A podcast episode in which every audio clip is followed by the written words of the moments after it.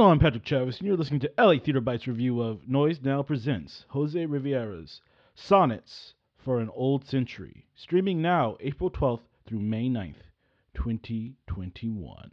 In sonnets, we have different people poetically expressing to the audience their last thoughts before death. In a way, this play is a collection of swan songs. A swan song, for those who haven't heard of the term, is a final gesture, effort, or performance given just before death. The stories told in this production are different and disconnected, but what ties them together is the urgency in the characters' words and actions as they tell their stories, and death, something that ties us all together. The lack of a straightforward plot and action might turn some off, understandably. Still, this play's more poetic objective, I feel, is met. The play is more about finding the similarities in the different experiences, some sounding almost so similar they don't really stand out. So, there's stories in this that are more interesting than others, but that's also true of life. The play is a little more than 43 minutes. To get the best experience, use quality headphones or some quality speakers. Sonnets for an Old Century is a very well done audio play, and it begs to have repeat listens to grasp everything that's being said.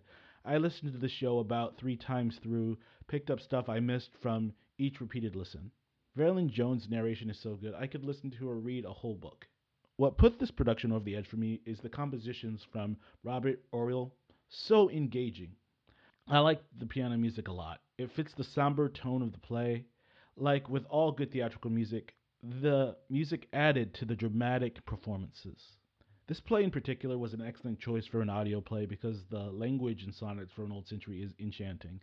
The music and sound design do a great job of keeping a focus on the words.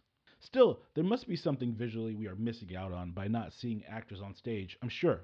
But for my money, if you're looking for a deeper, more emotional, artistic theater fare, and you're not going into a real theater anytime soon, this is a beautiful alternative. I give this show an 8.3 out of 10. It's a good show.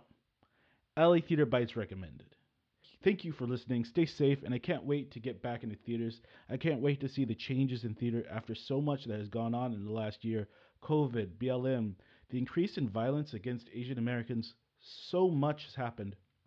I hope theaters have been listening. I hope LA theaters have been listening, and that things are changing for the better.